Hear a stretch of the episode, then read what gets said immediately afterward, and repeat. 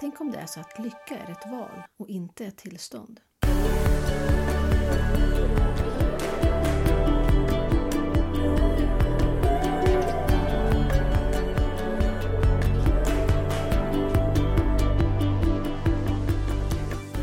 Lycka. Att känna lycka. Att vara lycklig.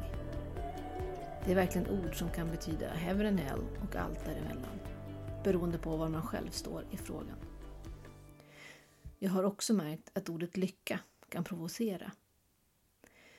Ibland läser jag om eller hör i media hur man pratar om att man inte är lycklig jämt. Ingen är lycklig jämt.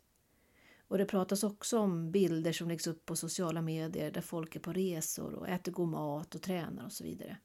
Och att de bilderna faktiskt inte alls visar hela sidan av människornas liv. Ibland hör jag även diskussioner om att man ska tänka på det. För att alla har inte möjlighet att resa. Och man kanske tror det om man ser att alla andra åker på semester. Och då kan man tydligen känna sig olycklig över det. Då funderar jag. Vart har diskussionen om lycka hamnat nu? Finns det kriterier för att vara lycklig? Måste de kriterierna vara yttre aspekter? Vad skulle hända om man bytte vinkel på frågan? Kan man själv bestämma vad lycka är? Kan man vara lycklig fast man mår dåligt? Kan man välja att vara lycklig oavsett omständigheter? Jag tror det. Jag är det. Lycklig. Jämt. Det betyder inte att det alltid är lätt. När jag fick panikångestattacker och åkte ambulans till akuten för att jag var övertygad om att jag skulle dö. Var det kul? Nej. Var jag lycklig? Ja. När jag och min exman väntade vårt andra barn separerade vi. Var det lätt?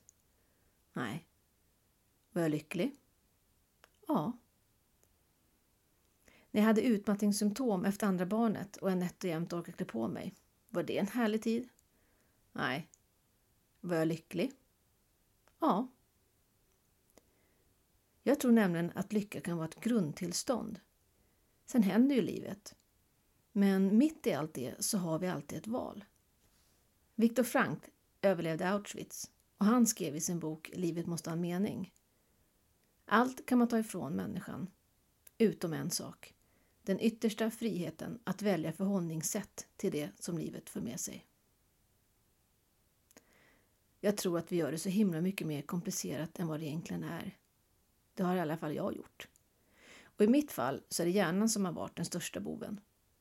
Dels genom att den gärna vill analysera och älta. Men framförallt så är det nog den där rösten i huvudet som inte alltid har varit så snäll. Har du funderat på den där rösten i huvudet? Vem är den? Om du tänker att det är du som är rösten, vem är det då som lyssnar? Eckart Tolle, författare till bland annat The Power of Now, var som ung väldigt deprimerad och så en dag vill han ta sitt liv och så känner han att nej, jag orkar inte leva med mig själv. Och då slog den att, vänta nu, jag orkar inte leva med mig själv. Vem är jag och vem är själv? Det där är en fråga som man kan bli helt snurrig av. Och jag tror inte att man behöver få något svar på det. Men det kan vara en skön tanke ibland att tänka att man faktiskt kanske inte är rösten i huvudet. Och framförallt att man inte behöver lyssna på den. Jag fick ett skönt tips för ett par år sedan. Och det är att när jag känner mig ledsen över något som har hänt så ställer jag mig frågan. Är det själen eller är det egot, det vill säga rösten i huvudet, som blir ledsen nu? Och oftast är det egot och då behöver man faktiskt inte lyssna. Det har hjälpt mycket för mig att tysta hjärnan. Och går inte det, då brukar jag försöka ställa mig lite från sidan och tänka jaha, där står du och babblar på, gör det du.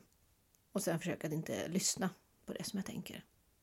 För mig är lycka att välja hur jag agerar i olika situationer istället för att bara reagera. Och det är alltid mitt val, mitt ansvar. Ibland agerar jag inte alls på ett skönt sätt. Men då kan jag ändå äga det. Jag vet om att det var ett val jag gjorde. Och det är helt okej. Okay. Men hur gör man då lycka till ett grundtillstånd? Och vad är egentligen ett grundtillstånd? Jag tror att först måste man bestämma sig för om man vill att livet ska vara en positiv resa. Vad vill man känna och tänka när man dör? Jag vill känna en glädje över alla människor jag träffat, alla upplevelser, alla lärdomar. Jag vill känna att jag haft kul, att jag spridit glädje, kärlek. Och jag vill känna att bara genom att ha funnits och varit så har jag påverkat någons liv till det bättre. Och jag vill känna att jag gjort skillnad på något sätt. Och jag tror också att starkast är den positiva, inspirerande kraften.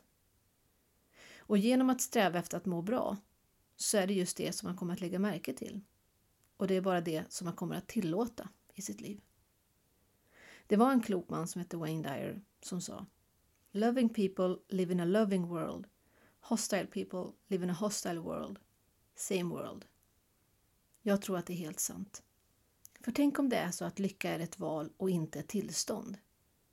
Tänk om det är så att många av oss har släppt den prioriteringen, att vara lycklig. Vad skulle det innebära för skillnad för dig om ditt fokus ändrades? Att du prioriterade att känna lycka, oavsett situation. Vad är det värsta som kan hända? Eller ännu bättre, vad är det bästa?